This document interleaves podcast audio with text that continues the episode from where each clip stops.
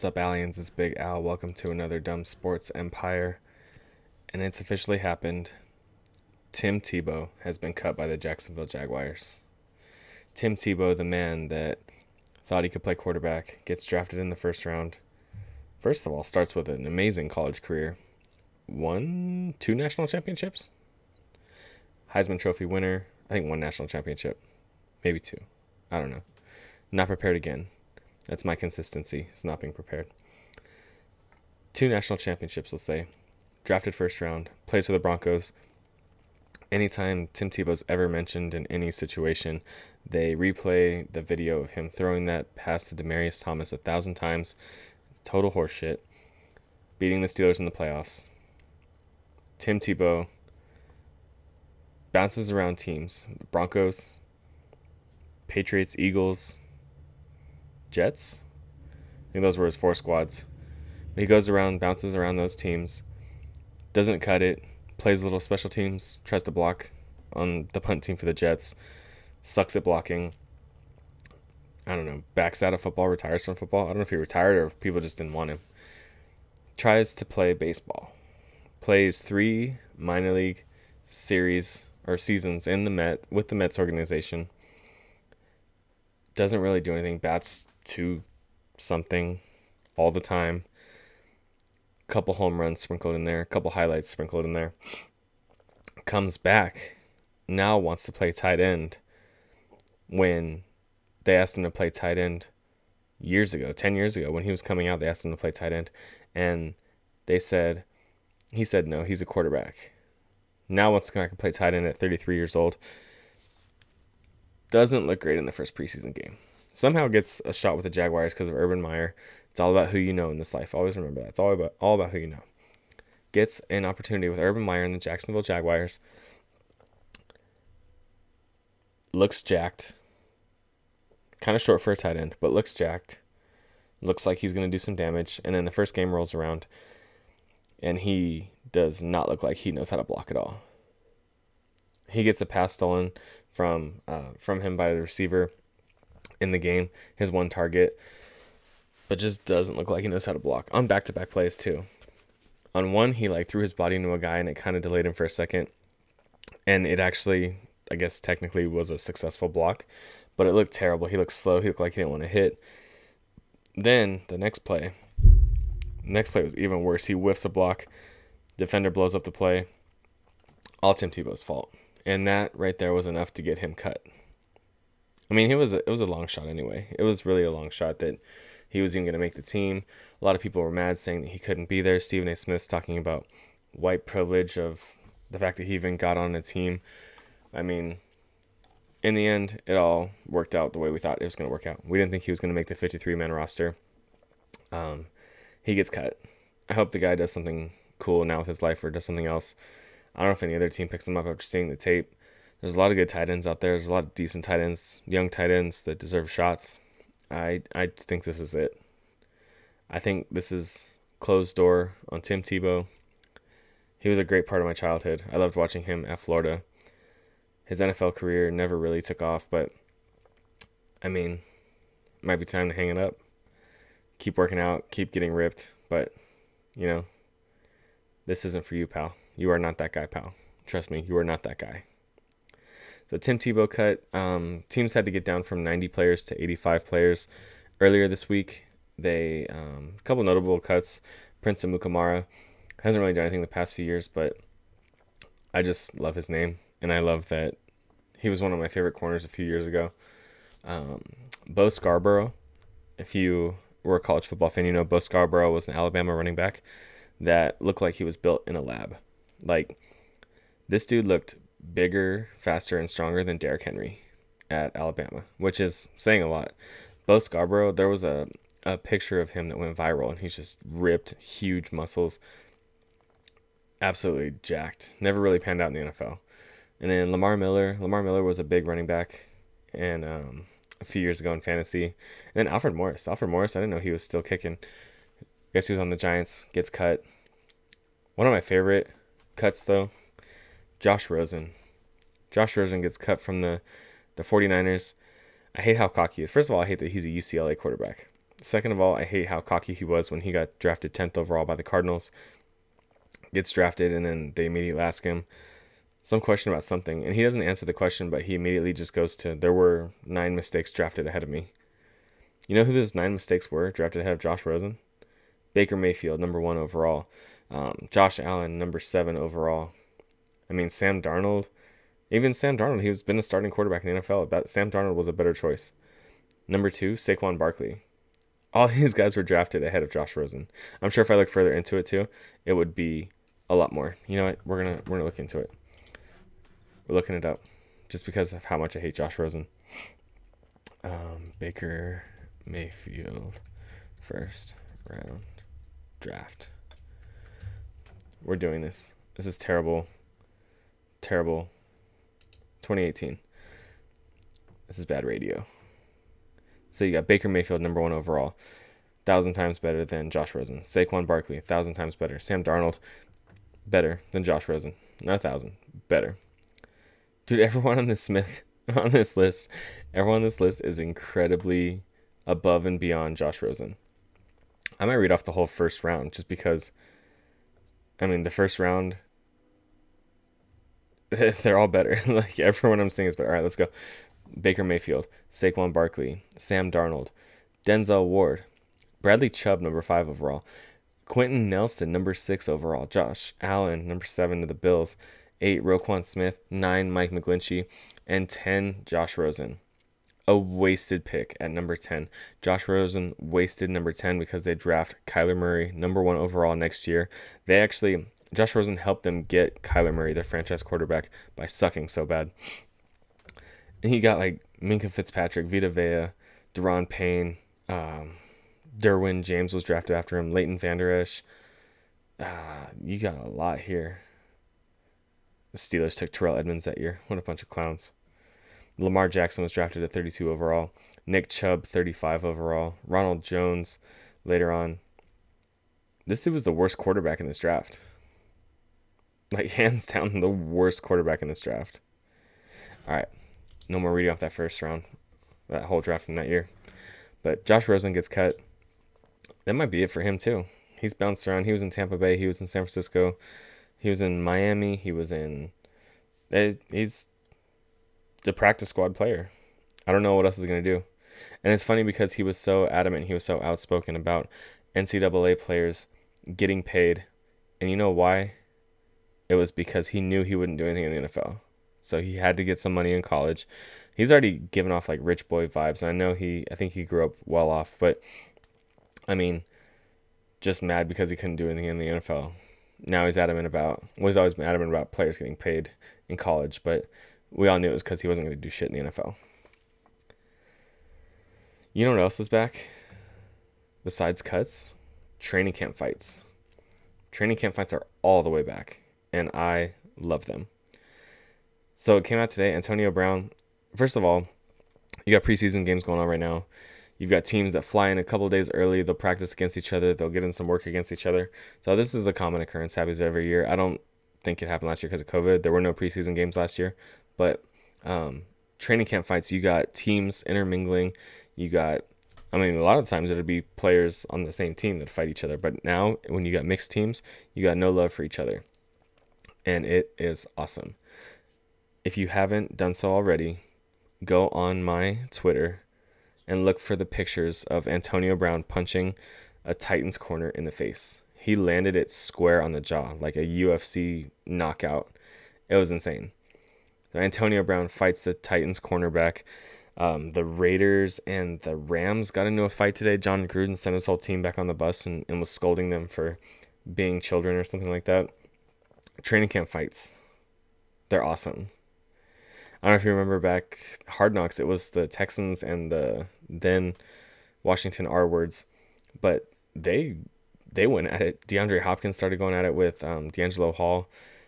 A lot of fights it's hot, you're working out, you're beating each other up. I mean, this is just football, baby. Training camp fights all the way back. Joe Flacco still sucks. The Patriots destroyed the Eagles tonight 35 to 0. Revenge game from the Super Bowl a couple years ago that the Eagles won. The Patriots get revenge in a in a preseason game 35 to 0. That's not a good look in any game. And you know what's funny is Joe Flacco still sucks. Joe Flacco, I mean, Jalen Hurts was sick tonight. He had to go to the hospital for like a stomach infection, which is insane. Hope he's all right. But Joe Flacco leading the way to a shutout.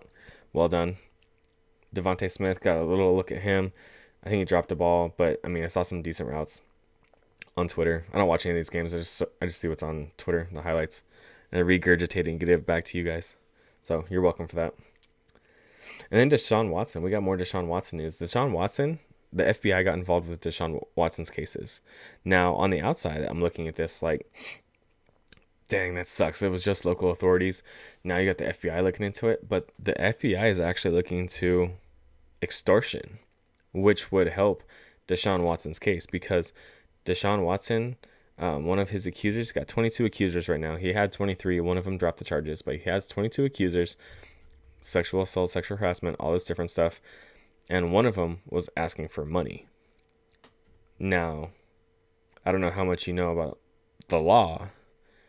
I didn't go to law school, but that is extortion, right? That's like quid pro quo sexual harassment, returning favors for sexual encounters.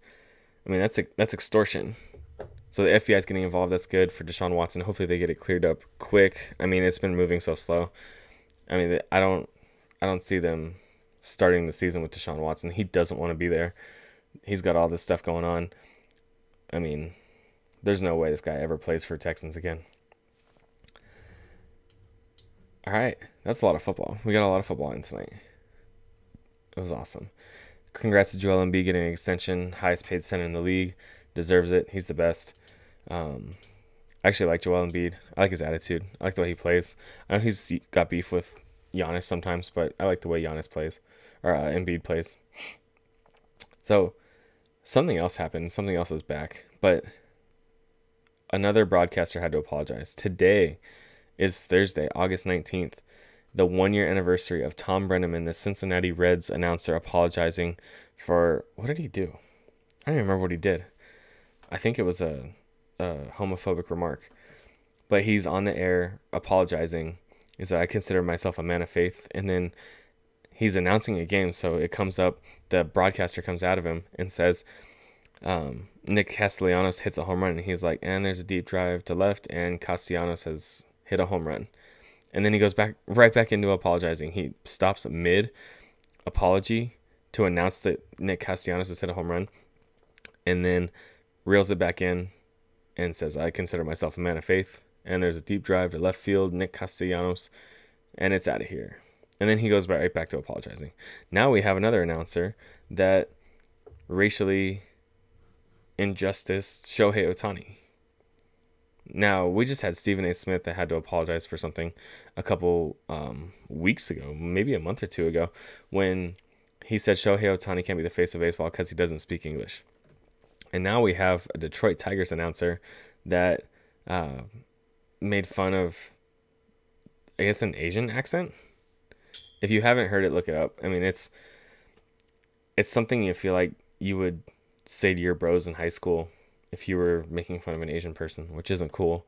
But the announcer did this in front of the world, in front of the social media world, where you can post something online and seven billion people can see it and he he's realized he's done it and immediately apologizes.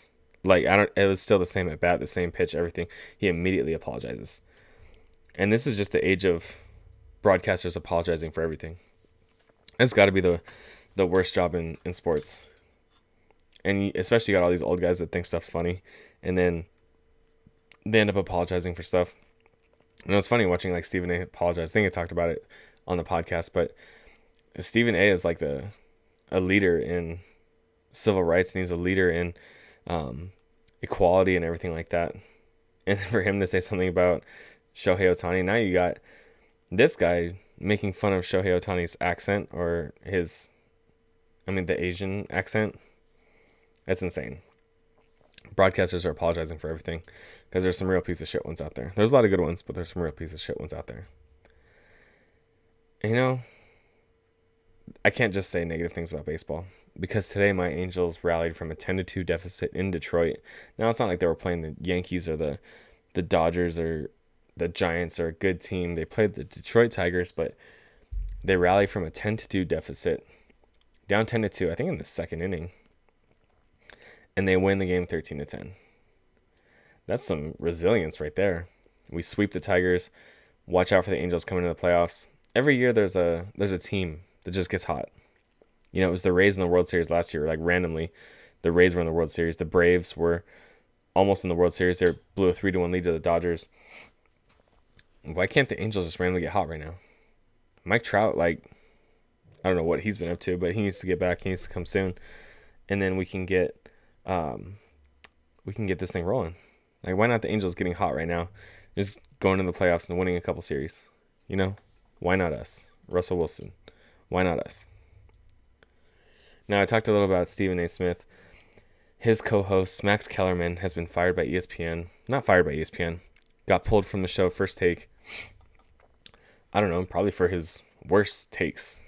I mean, the guy is a terrible take machine, and it it's kind of funny to watch. I don't watch a lot of First Take. I'm usually at work. It's usually on. Sometimes it's on the TVs at work, and I'll stop and listen to what they're saying. But Max Kellerman had some awful, awful takes. So they move him off of First Take, which is probably one of their biggest shows besides like Sports Center. They move him off First Take. It's a debate show with him and Stephen A. Smith. He's got to deal with Stephen A.'s like overbearing personality and his his argumentative just aura. But I mean, it, that's got to be hard enough as it is. But he did have some terrible takes. So for my list today, I'm going to give you Max Kellerman, Max Kellerman's five worst takes. There's a lot of them, but I I, I, I did some research. I nailed it down to these ones. I boiled it down to these ones. All right. First one, number five. he said Kobe Bryant was on the all decade worst team.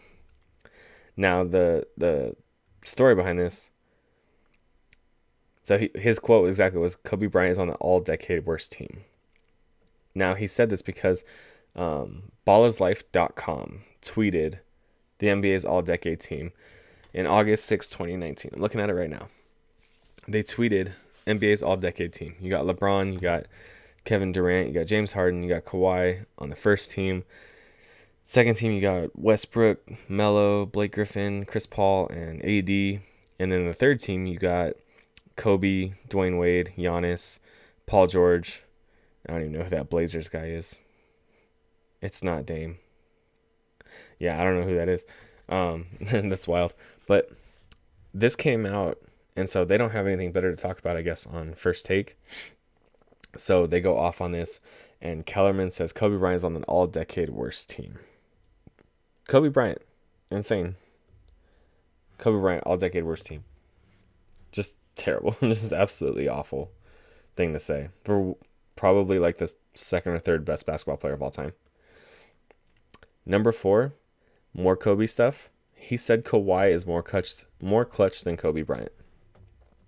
This was when Kawhi was on the Spurs, and I don't know. It's May 7, 2019. You know what? He was on the Raptors then, I believe, because that was right around the time. Though they hadn't won the they hadn't won the um, the championship yet. They would have won it in June of 2019. So, I mean, he says the he says the Kawhi Leonard is better in the clutch than Kobe Bryant. That's insane. I grew up watching Kobe Bryant. I mean, we if you're in my age group of 28 millennial-ish, we grew up watching Kobe Bryant. And we grew up watching him dominate the game and hit big shots and everything like that. We watched Robert Horry hit big shots, but this man came out and said Kawhi Leonard is better in the clutch than Kobe Bryant. Again, probably the, the third best basketball player of all time. What else did Max Kellerman say? Number three. This is the famous one. This like goes viral on TikTok like every other week. But this is the one when he said, "Fate of the universe on the line.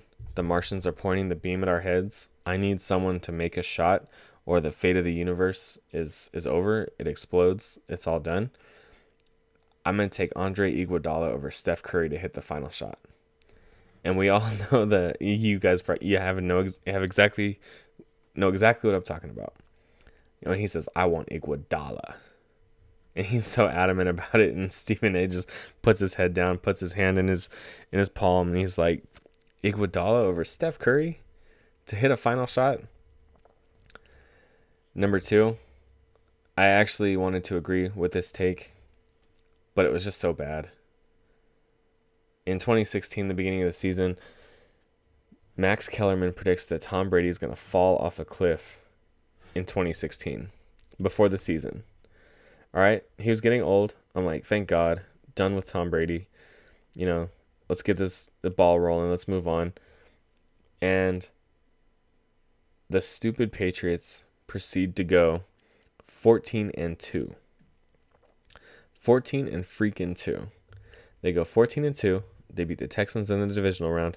They beat the um, Steelers in the AFC Championship game. And then this was the classic Super Bowl where they were down 28 to 3 and they beat the Atlanta Falcons. They come back and they beat the Atlanta Falcons in the first ever overtime game. that was just a swing and a miss right there.